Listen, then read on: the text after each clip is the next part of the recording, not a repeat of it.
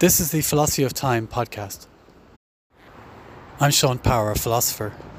My work is primarily on time and experience. In this podcast, I'll talk about everything that relates to that, which, as it may turn out, is everything. So I hope you enjoy it.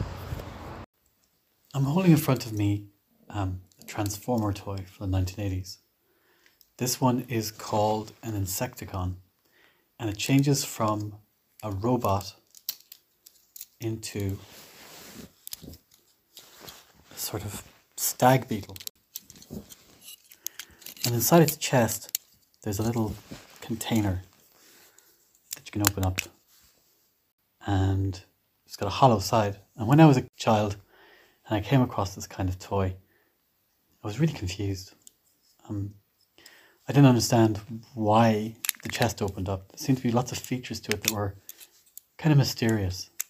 Although the toy as I knew it was called an Insecticon and it was like a an evil robot from a different from a different universe.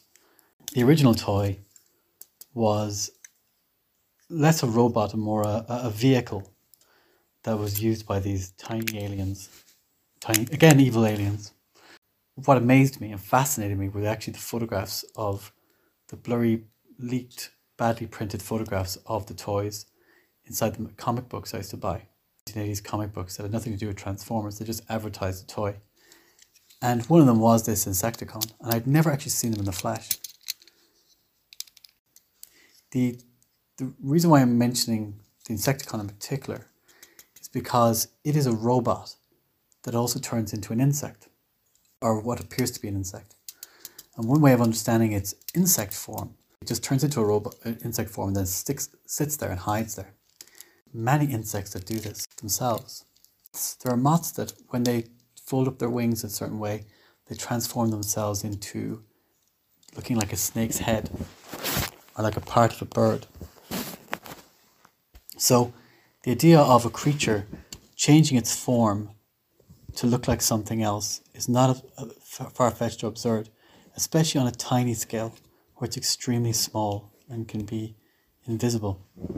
But what's unusual about the transformer in this context, or really the uh, original, um, I think they're called Waruders, but anyway, is that uh, it's not supposed to just change into looking like an insect. It's supposed to be such a perfect reproduction that it actually behaves like an insect. So this stag beetle, I mean, it's, or at least it turns into something that can maneuver itself around the place. With a driver, which is the original idea of these toys, the driver rotates the vehicle into a different direction and can go on. But if it's an actual conscious alien robot, like in the Transformers toys, then when it turns into an insect, it has to be able to maneuver around the place and its head is actually hidden. It has to reorientate its senses so that it takes on, it's able to detect and see through other senses. This idea is not simply of something pretending to be a different creature, it's actually something that changes into a different creature, like Ovid's Metamorphoses, if you want.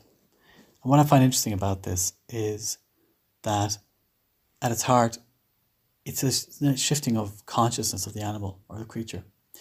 So, what I mean by this is that when this insect turns into a robot, it has ar- its arms, the side.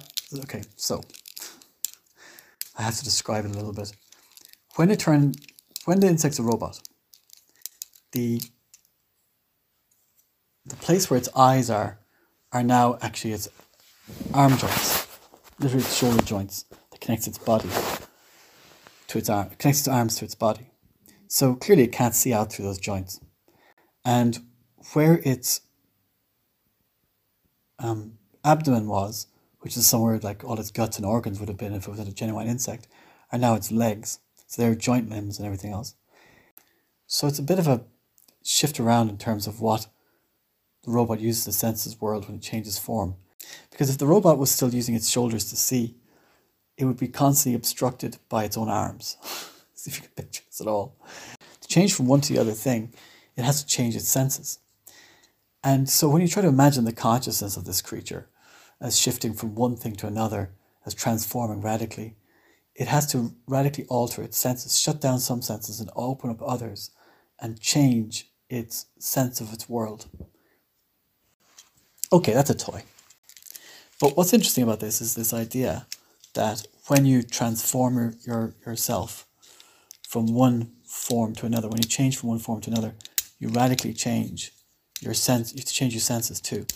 We can imagine a human being transforming into a wolf, say like a werewolf. And when they do so, their noses expand, their their legs shrink down, their eyes narrow, their the cones inside their eyes whittle down because I think dogs have fewer cones in their eyes. So they lose certain cones. And also teeth grow longer, their, their sense of taste probably changes. Also sense of location to the ground. Um, there's a man who wrote a book recently about who is trying to explore what it's like to be different animals in this in the soil and the earth. And he one thing he said was that he quite explicitly got down into the dirt and scrubbed around in the forest in order to see what it's like.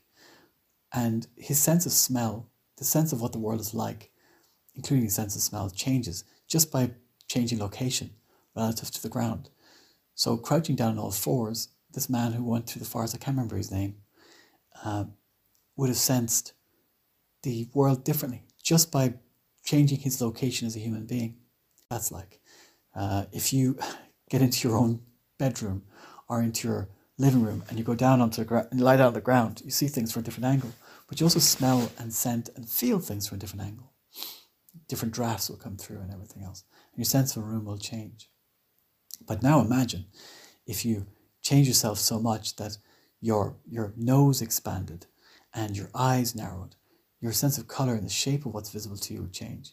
And then as your nose expanded, your sense of what you smell would change your senses would radically alter in such a way that you would not um, experience the world in the same way.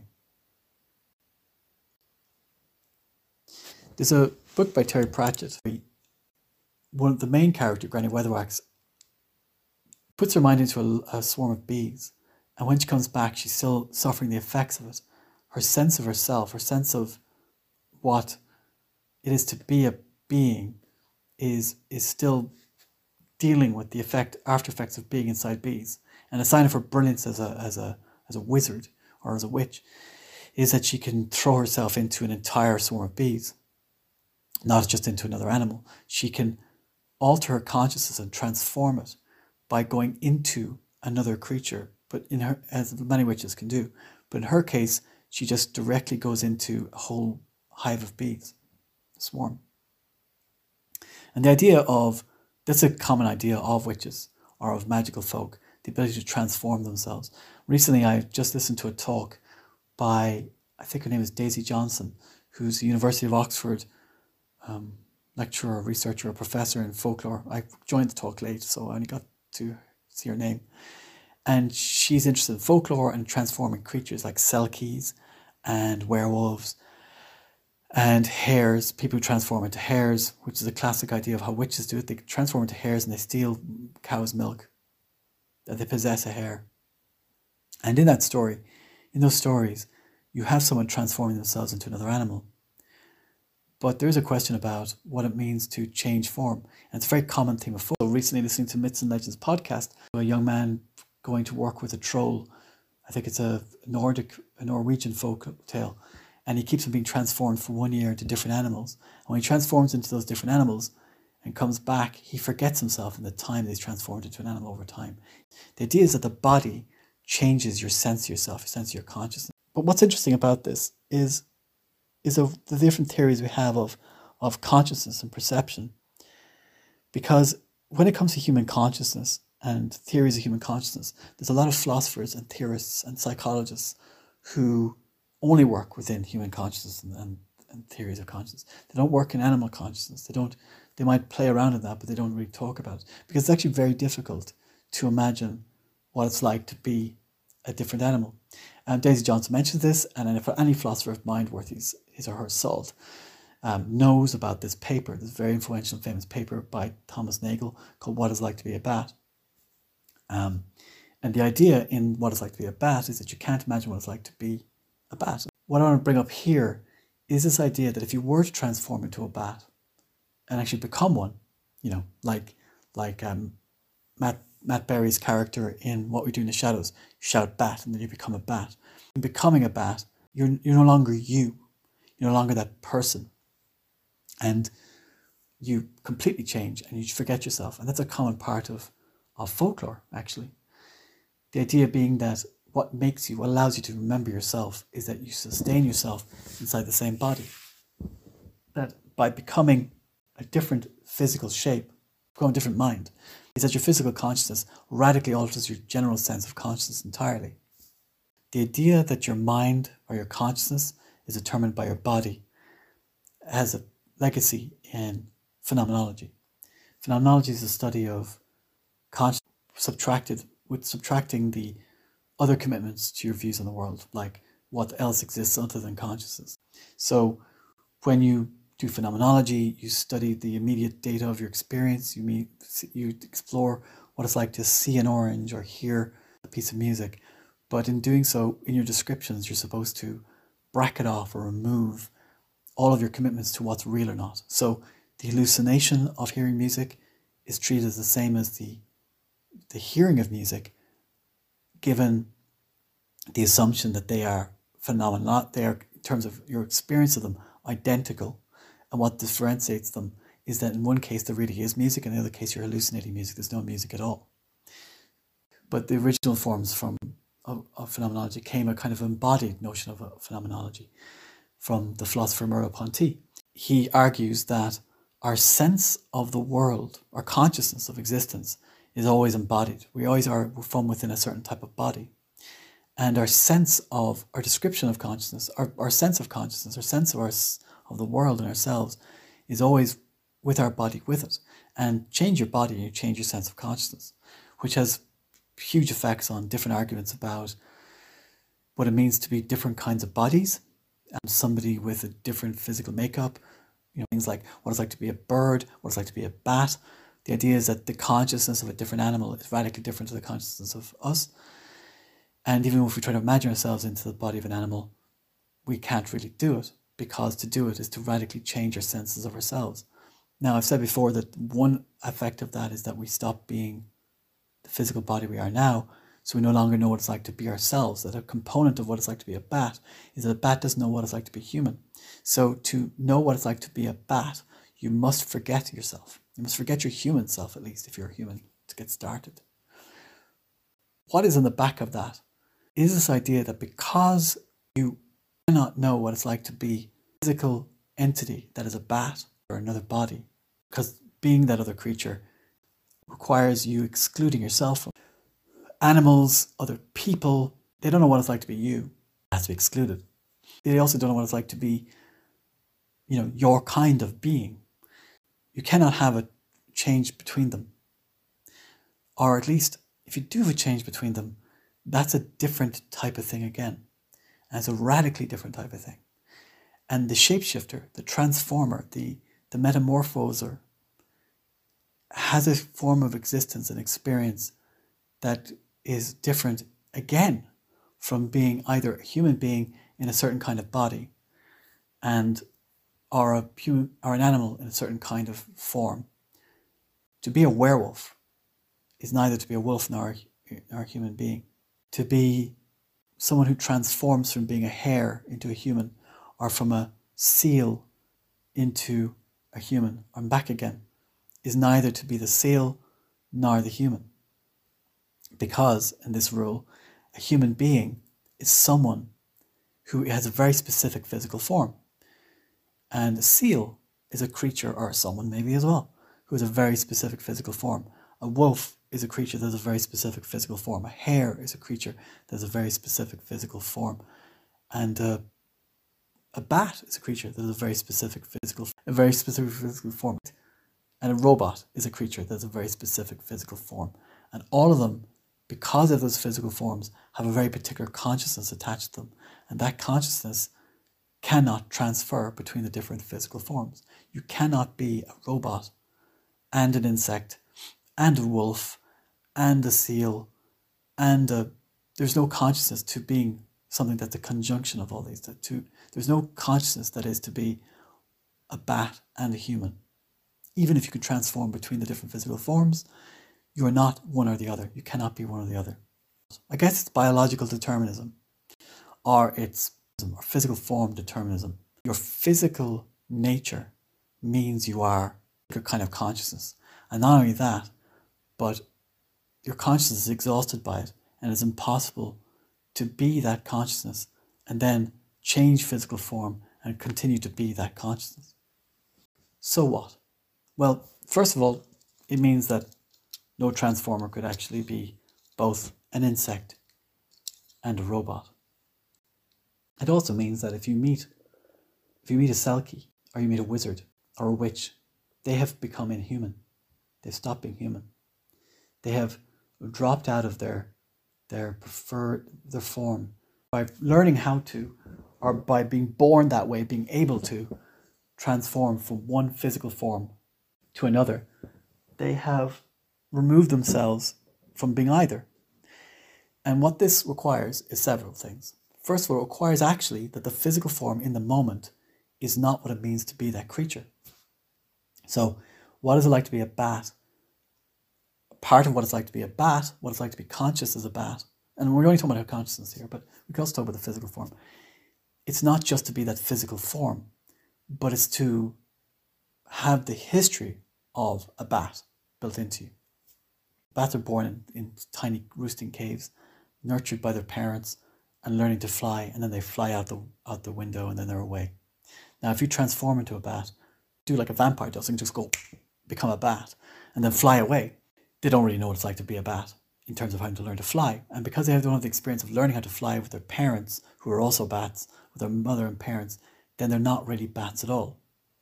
Now, you'll find that this gets really difficult and falls over a lot if you start demanding, you give specific rules and talk about wolves.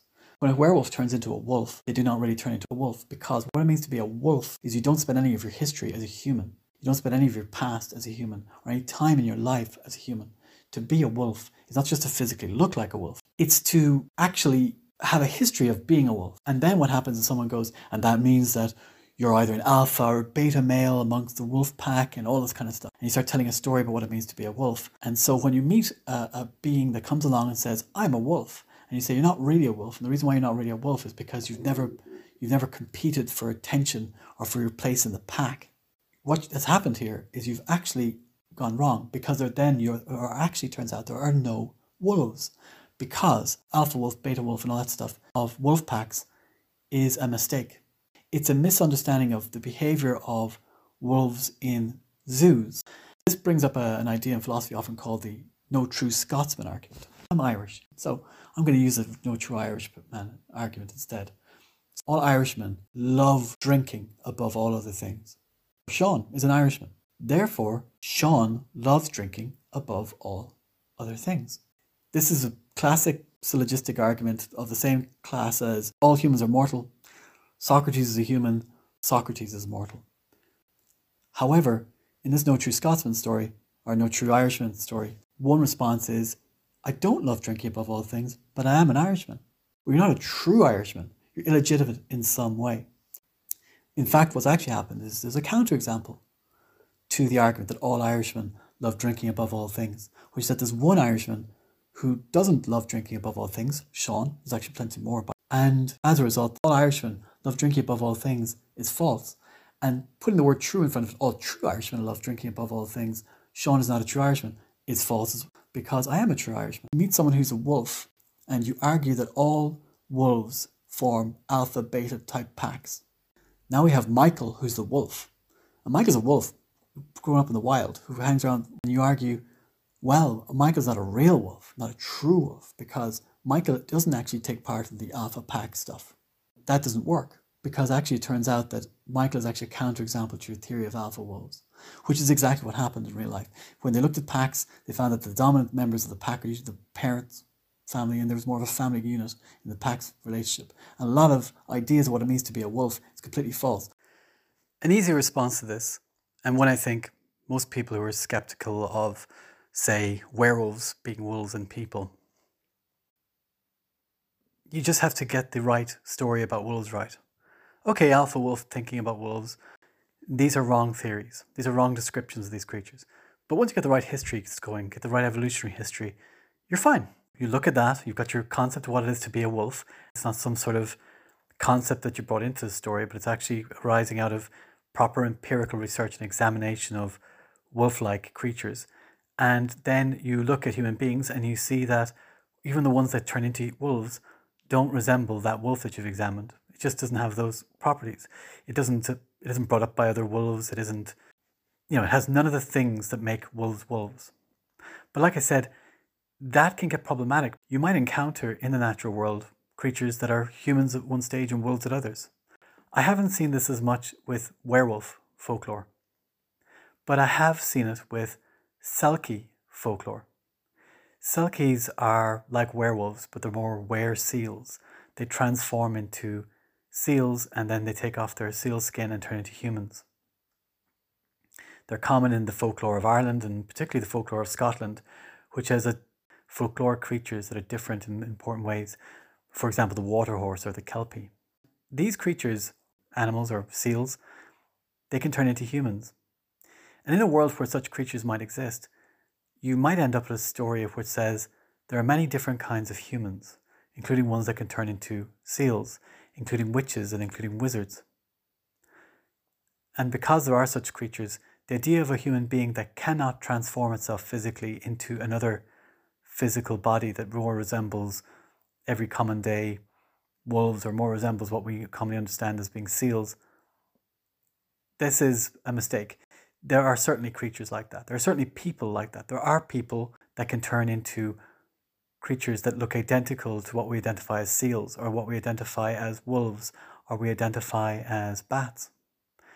And they're people and they're persons and they're humans. But if we grant that to types of humans, we can say there are types of wolves or there are types of bats or there are types of seals that also can transform into human like creatures we open up the possibility that there are actual creatures that transform between them. There's a type of horse that can run along on the land and then sometime can turn into a sea creature. This is what a kelpie is, a horrific sea creature at that. Although someone might say, well, they're not a real horse, you have to be careful. In certain kinds of conversations, saying they're not a real horse can be legitimate because what we mean by a real horse is an animal that we can, we can tame and that eats grass that it doesn't eat human beings and doesn't have pliant flesh that if you touch it, your hands sink in, which is what a kelpie does, and doesn't try to kill you and eat you in the, in the river or the sea. That's not a real horse. But horses, if they could speak, might very well argue, well, no, these are types of horses.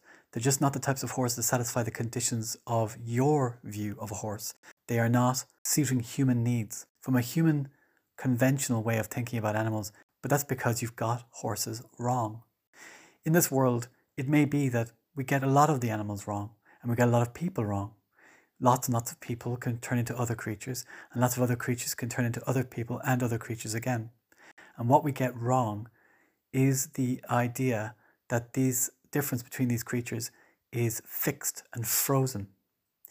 The idea that we get that wrong shouldn't really surprise anybody with any religious upbringing mixed with a scientific upbringing. If you believe that evolution is true, and you also know your catechism, you know your history of the Bible, say, or your creation myths, but you still believe evolution is true, natural evolution to be exact, natural selection, then you know that there's a story about how creatures are distinct from each other that is false. This is the Noah's Ark, the creationism view of the world being 6,000 years old, and the view of all animals being created at one moment in time in the past when Adam named them all. And after that, all the creatures, they were created separate and they remain separate. This view has been heavily undermined and seen as false in many different situations where it arises. Never mind with animals, you get it with gender, you get it with sex, you get it with race. It's so problematic as a basic view that to start with it seems naive. It might be true, and at some point, I think categorically, at some point, down on the physical level of things, down on the atomic level of things, we need it to be true. Just to think clearly about how things interact with each other, we have to have electrons that are distinct from protons and neutrons. But electrons, protons, and neutrons, none of them is a particular human race or a particular type of animal. When you get to the animal level, this is significantly undermined. a taxonomy, a, a distinct way of separating different living organisms from each other, is a temporary and unstable way of dis- distinguishing them. The idea that you say a horse is a horse, of course, that it's a horse because it's distinct from other creatures by having certain properties and a certain history. In a world where creatures can actually change into each other this way, the idea of what makes a horse no longer applies. That it's that it's distinct because it has a certain body type. In fact, you might struggle to fully identify creatures from each other. And actually, what then allows you to pick out, say, a hare from a horse, from a seal, from a wolf, from a human, from a bat, is their physical structure at a certain moment in time. What makes a human in this story is their physical structure in this moment. That they have hair, that they have skin, that they don't have hair all over their bodies, that they're upright, that they have good eyesight but bad senses of smell, and that other creatures distinguished are distinguished from them because they have similar properties. But if those are the properties that distinguish a human being from a wolf, from a horse, from a seal, then a, a being that can transform from a human being into a wolf, into a creature that can hunt and smell and can see in the dark and can howl and can run with the pack, it is now a creature that is a wolf when it transforms into a wolf and is a human when it transforms into a human. And so we can have a situation in that story where a certain creature can very well be a human and then become a wolf and vice and come back. There are two ways left, I think, to object to this. One is physical and one is psychological. Now, I started by saying there's this physical, biological determinism of consciousness. What I'm actually saying here is, is one difference is an argument for the reason why a human being cannot become a wolf and a wolf cannot become a human being. It's physical. I've always said that if they change to become physically identical, then that no longer really applies. But you might argue that it's impossible for a human being to transform into a wolf. But if that's the case, then the conversation's over. And that is probably what's happening in the actual physical world. There might also be a second argument that I think is worth mentioning in, the, in passing, which is an argument from language. So, Saul Kripke argues that our concept of a unicorn has a causal history leading back to some place where the idea of a unicorn arose and people, as were, baptized some entity in a certain scenario as unicorn. And as a result, the language, the way language transfers, means that when people refer to a unicorn, they ultimately refer all the way back to that original usage of the word unicorn. And it can be a very complex scenario. People can begin using the word unicorn in a certain way and then adapt it and use it in another context and then eventually use in a third context, which mixes up the first two to get this complex idea of a horse, but that's also got a horn. You can imagine a situation where people encountered a certain kind of horse in the in Asia, I think the and also encountered a rhinoceros and mixed them up with each other, and thus came away with the idea that far away there are these creatures with medicinal properties from their horns that are horses and they are unicorns. But it doesn't matter because what arises eventually when the language gets transferred from that and carries on over time, there's this causal history of people teaching each other the word, describing, offering descriptions of the creature, it evolving and changing. When we now use the word unicorn, we have that causal history behind us. And as Kripke says, if we suddenly dug up in some faraway land and found the remains of an actual unicorn with all its physical properties, if that fossil was discovered, it had no connection to the history of our use of the word, that wouldn't be a unicorn as we understand and use the meaning because of that causal history. Very similarly, when we talk about wolves, there might be a similar story.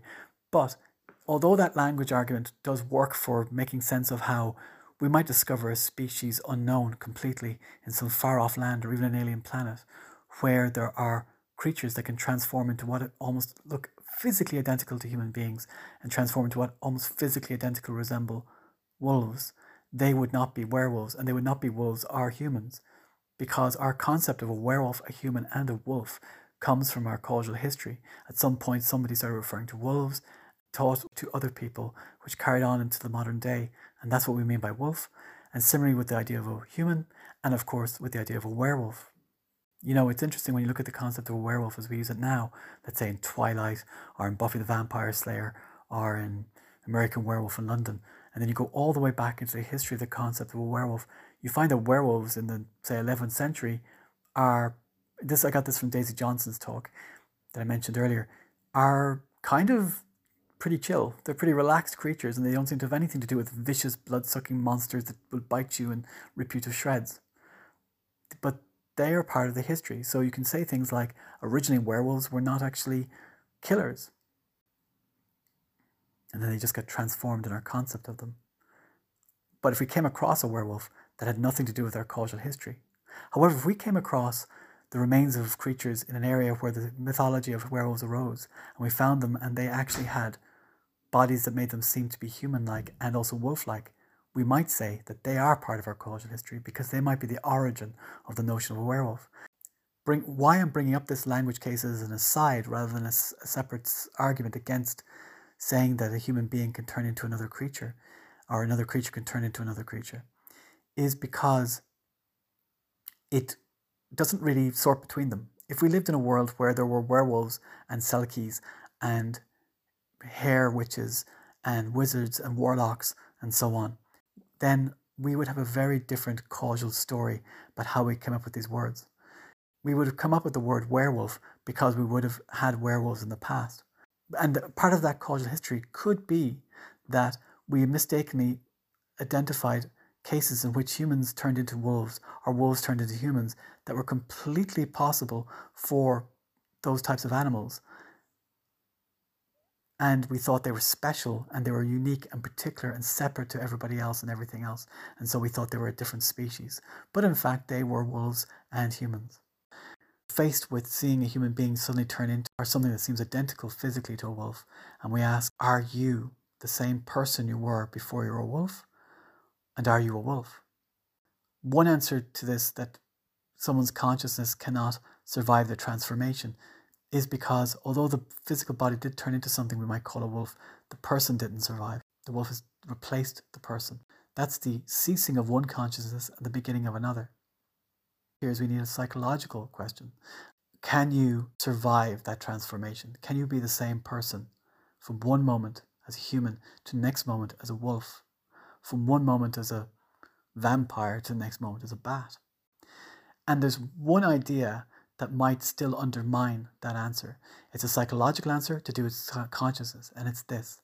Human beings have a particular aspect to their consciousness that other creatures do not have, and that aspect is the way they experience time.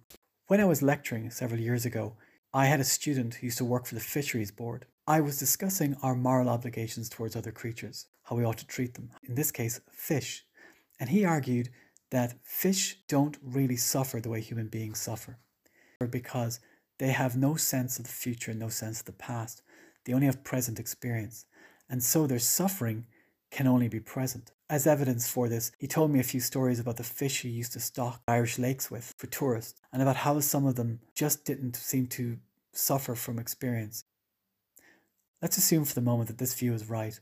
Fish don't suffer, although they can experience pain. Why is that? And why is it that human beings can suffer? It is about time.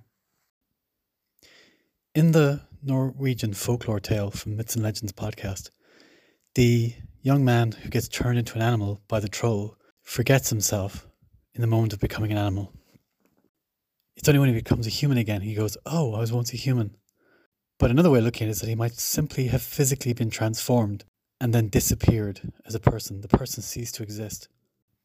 Now, sometimes we talk about ourselves as not being aware of ourselves and yet continuing to exist. A normal, everyday idea. If we believed otherwise, if we believed we always had to be aware of ourselves in order to exist, we would be in a situation of ceasing to exist when we fall asleep. Deep, dreamless sleep would be a state of non existence. We would come into existence and then we'd go out of existence every time we go to sleep at night. So the idea that we cease to exist because we're not aware of ourselves isn't the idea here. The idea is more that this young man transforming into an animal doesn't fall asleep. In some special, deeper, metaphysical way, he ceases to exist. Why is that? Is that he changes completely as a physical being and then also there's an animal consciousness there. And that animal consciousness does not think of it itself as that young man. It does not have a notion of itself as being identical to that, that young man. I can have a toothache and I can also enjoy the taste of chocolate. And those experiences are present, they're in the moment. And they are examples of pleasure and of pain in the moment. In addition to having pain in the present, I can experience suffering. And suffering is different than just pain in the present. It is an experience also of the future and of the past. It's not just feeling a toothache that might go on for hours and hours and hours, just the present pain repeated over and over again. No, it's the present pain would include a sense that it's going to continue. That the pain you're feeling now, you also have a sense of the future of it continuing into the future. Or a sense of it having gone on for some time of it being in the past. Let's say there's a temporal dimension to the pain of it lasting beyond this moment of your experience, your immediate perception, and lasting into the future, lasting longer than where you, when you are now. So the idea is that because animals only have present experience or only experience things that are happening presently, they don't have suffering. A wolf might have a toothache, but a wolf in having a toothache won't be thinking or won't be experiencing a sense that the toothache will go on for longer than this. They won't be wondering when will it end, or even they won't be experiencing a sense that there will be a time in the future when it will end and hoping for it, or they won't be thinking about a time when it will continue just like this, that there is all of a future time for it to continue feeling pain. And also, given this idea of animals only being present and not really being in time, they don't experience the past. They don't have a sense that the pain has been going on for a while. Instead, all they have is the present pain. This is what marks them out psychologically, consciously, in terms of their own self awareness. Animals have no sense of themselves at other times, they only have a sense of themselves now. An animal in pain doesn't believe it's going to end. An animal in pain doesn't believe that it's going to has already happened. Neither they have an experience of both those things. But human beings do. A human being might fall asleep and wake up again and think, I have had this pain in my chest for days now. Or they might say, this toothache that started, is it going to go away soon? Or in my case, often enough, this backache, will this backache continue? In this story, this is what distinguishes humans and animals. I keep saying this is a story because there is an open question about whether or not this is a genuine difference between humans and animals. The idea that human beings do have experiences like this is part of what philosophers who think about human time consciousness think is special about the self, about the human being, or at least about the self. Heidegger talks about Dasein, a form of consciousness, a form of selfhood that distinguishes you from just being an object or being a thing in the world. You are something that's related to the world, and you're something that the world is for. And a fundamental component to Dasein is your being towards your death. You have a horizon in your future that is your extinction, your ceasing to exist, your death. And that informs everything else about your consciousness, according to Heidegger. It informs everything about your consciousness in a way that your sense of your past, of your birth, does not. The sense of having once not existed doesn't have the same force as the sense that you will sometime cease to exist.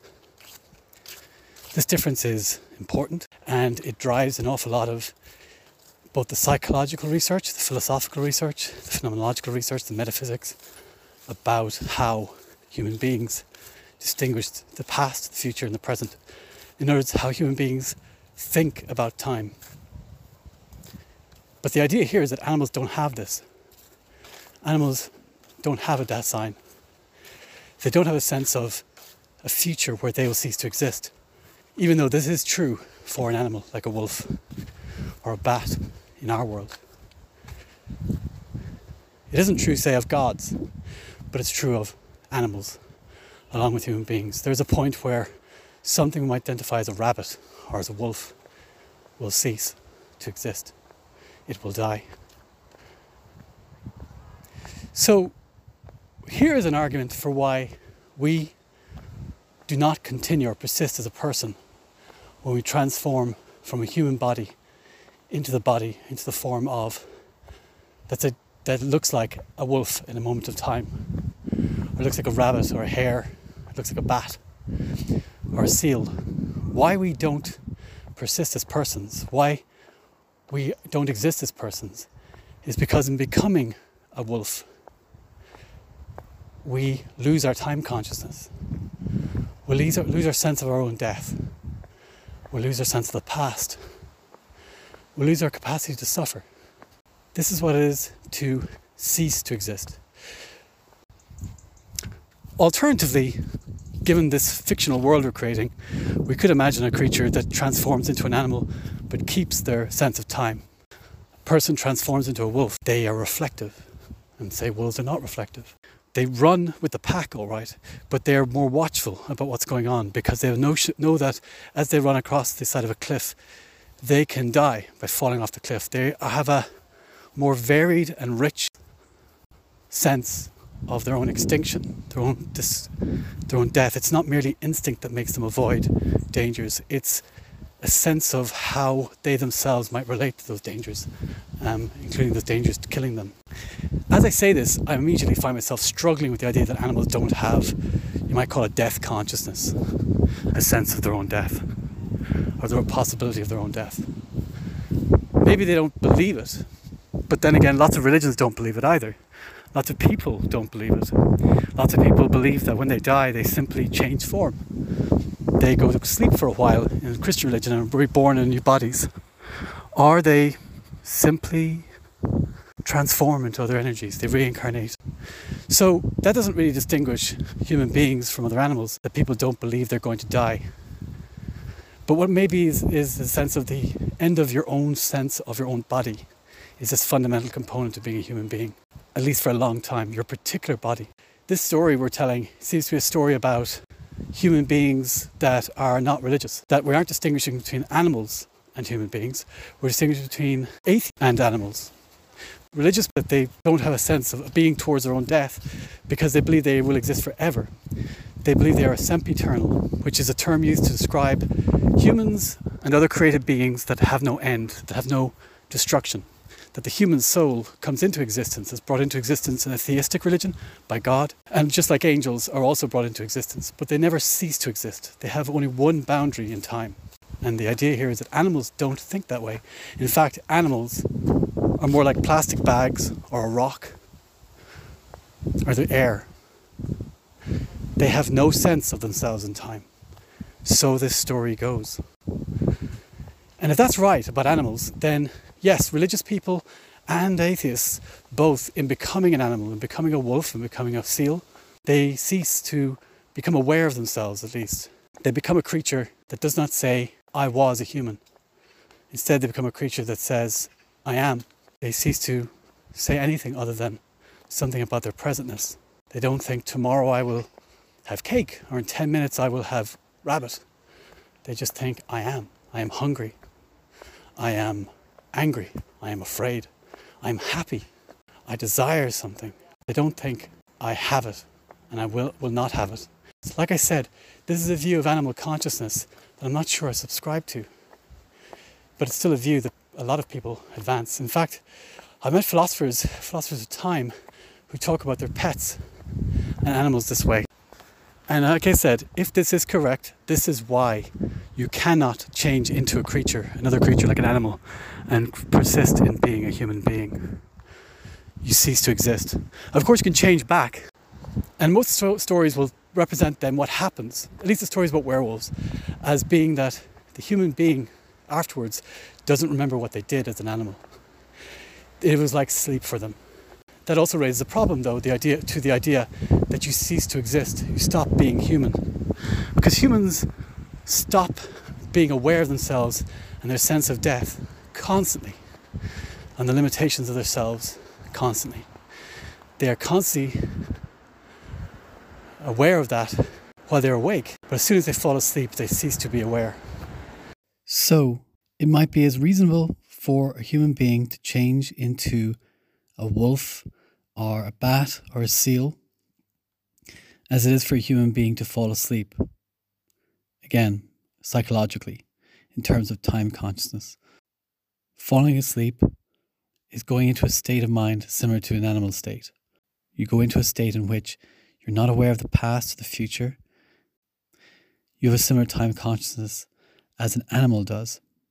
When you're sleeping, even in your dream state, you don't have a sense of your death. Or at least you can have a dream state where you don't have a sense of your own death, a way of experiencing the world that is not like a religious person who doesn't have a sense of their own death because they think they will live forever. They still have a sense of the future, a sense of time, but more like you don't have any sense of time.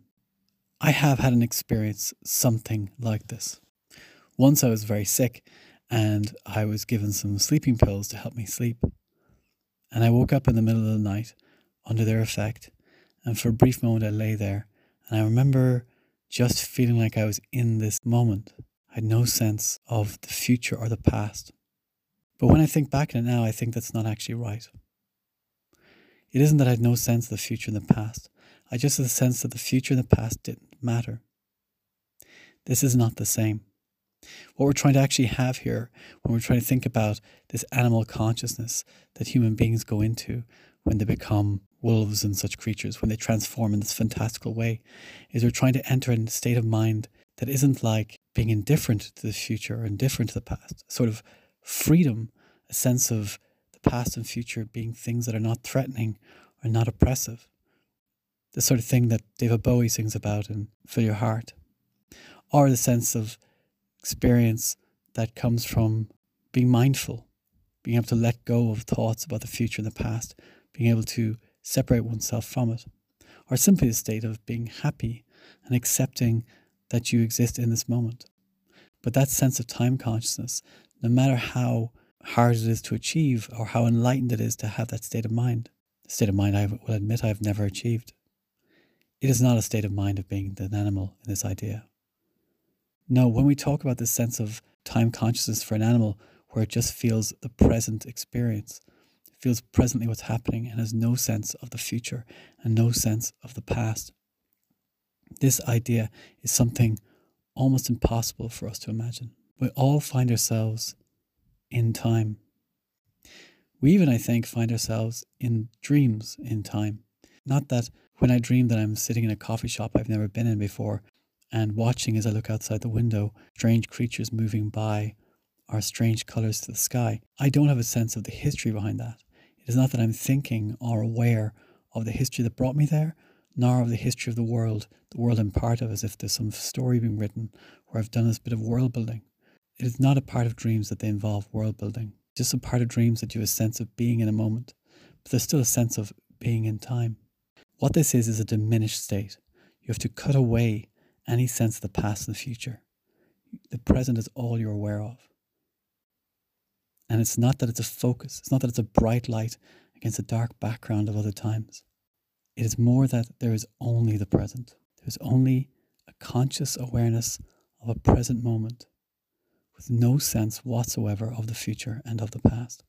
This is what we have to think about when we think about the consciousness of animals, when we talk about animals not having suffering and only capable of feeling pain, that an animal's time consciousness does not extend beyond this moment.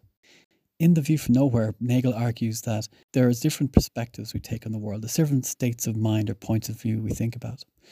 And one thing we do is each human being experiences the world from a specific point of view. I have my point of view in the world and you have yours. We also take a stance or have an attitude towards the world, which we often think of as the objective stance. Within our own experience or our own thinking about the world, there is the thinking about the world where we say, quite self consciously, this view I have is due to my point of view. The difference between you standing at the bottom of a mountain, looking up at the top of the mountain, and then getting to the very top and looking back down again. Your point of view has changed. You're also aware that your point of view has changed. We have built into some of our thinking about the world the sense of our own point of view being, being different. But then we also carry around a sense of the world which we don't take as being as being different from other people. This sense of the world is of the world as it really is. That if other people saw it properly, they would see it the same way. It's just a sense of the world. This sense of the world is of the world as it is for everybody. that no difference for anybody, that no matter where you stand, how you think, how you feel, how you are, this is how the world is. And if it seems different to you, that's an error on your part. Like, for example, if the world, how it really is, includes nothing supernatural and nothing mystical, it contains only the physical things in the world. You may believe that there is a supernatural thing in the world, but if the world really doesn't have them, that's just how the way the world is. And the people who believe there are supernatural things in the world are mistaken. This viewpoint, you may call it an objective viewpoint. It's separate from any person's particular subjective point of view. It's not dependent on it. Beliefs in it, of course, depend on people because beliefs depend on their being a believer. But it's that the thing that's believed in is that way, regardless of a point of view. It's purely objective. And Nagel says that when we think about this, we take a stance that he calls a view from nowhere. We take a stance about the way the world is that comes from, has no particular perspective. The idea is that this perspective is often seen as a God's eye view too. It's a perspective that God has of the world. However, even if it got all of the facts that we all agree on correct, what it leaves out is actually our particular perspective. And what it definitely leaves out is our the limitations of each of our perspectives. This is where the what it's like to be a bat has a lot of force, or what it's like to be human, or what it's like to be a wolf. The points of view of these creatures and of us are limited. Just as if standing on top of a mountain, we don't know, we don't see the world from the perspective of the bottom of the mountain, and vice versa. So, looking at a bat, we don't see the world from the perspective of the bat. And part of that is that the bat's own experience of the world is limited. It doesn't have our states of mind. It doesn't have our sense of time, is this idea. We don't know what it's like to be a creature, an animal, a non human, because we don't know what it's like to lack a sense of time. Again, I have tried to give examples where we might think we do, like waking up in the middle of a dream or being waking up in the middle of the night with no troubles. But these states there's still a sense of the past and the future. In fact, we find it impossible to think what it's like to only experience the present. It might help to try and grasp this idea, to think about something that the psychologist Richard Gregory talked about with his students, his seeing students, his students with sight. One of them asked him in a class, What is it like? What's the experience like for people who can't see, especially people whose eyes work but they're born congenitally blind because they cannot actually, you know, the, the vision system doesn't work. And Gregory argued, asked them, and Gregory responded by saying, Well, what is it like to see out the back of your head? It's like that.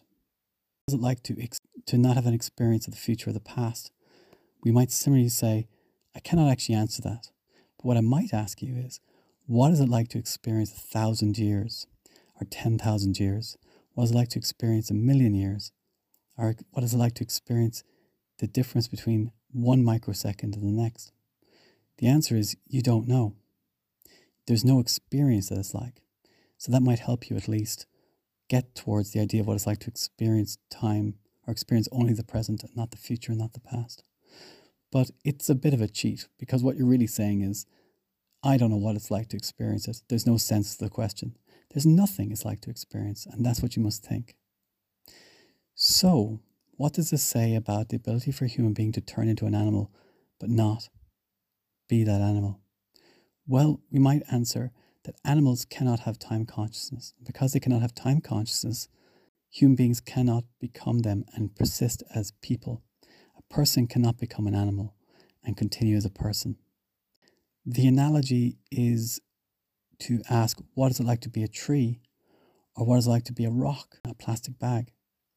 These things may have some kind of experience, some kind of consciousness, but it is almost impossible for us to imagine. We especially cannot imagine it if a condition of it is that we don't have time consciousness involved. For example, I might try to imagine what it's like to be a tree by imagining myself spending a hundred years experiencing it in a few hours. I might imagine what it's like to be a plastic bag by imagining myself moving through the air, being blown this way and that by the wind. And in doing so, I have a sense of change and of motion. And similar with the tree, I have a sense of the change and growing of my limbs. But this requires time consciousness. So we have to remove that. We have to remove the sense of time. In a previous episode, I talked about the experience of a tree over a thousand years, or the experience of a mountain over a thousand years. And it sounds playful, but what I'm taking out of that is the idea that there could be experiences like that. But to we have to bring in time consciousness to think about that. Otherwise, there's nothing there to experience at all. So, whether you're a transformer robot that turns into an insect and changes all of your senses, or whether you're a human being that transforms into a wolf or of seal or bat, you're still asking when you say you exist and when you tra- continue to persist, when you stay like that, when you are a selkie or a werewolf, you are requiring that you have time consciousness in the life and the mind of that wolf or seal or bat. It seems unavoidable. Even if it's a dream state, you're giving time consciousness, you're demanding time consciousness of the animal. And that may be why you cannot fully be that animal. But then again, maybe animals do have a sense of time. I don't know. Has anybody really examined that question rather than just assuming it? Like I said, what it's like to be a bat, one reason why it's a challenge is because we don't know what it's like to be in that state of ignorance that a bat has. We imagine ourselves as being that bat, but we carry over all our sense of knowledge and memories and so on. But in doing so, in a general way, we are constantly assuming that we would have all the knowledge and thoughts that we have here, but just we'd be like a bat flying around, experiencing the world with different senses. This is not what it's like to be a bat, though. And all of us actually live with an attachment, a psychological and conscious attachment to a being, to something or someone that's that is like that as well. For all of us have at some point in the past been children, ourselves at a different time, at an earlier time. In many cases, has no idea what it's like to be us.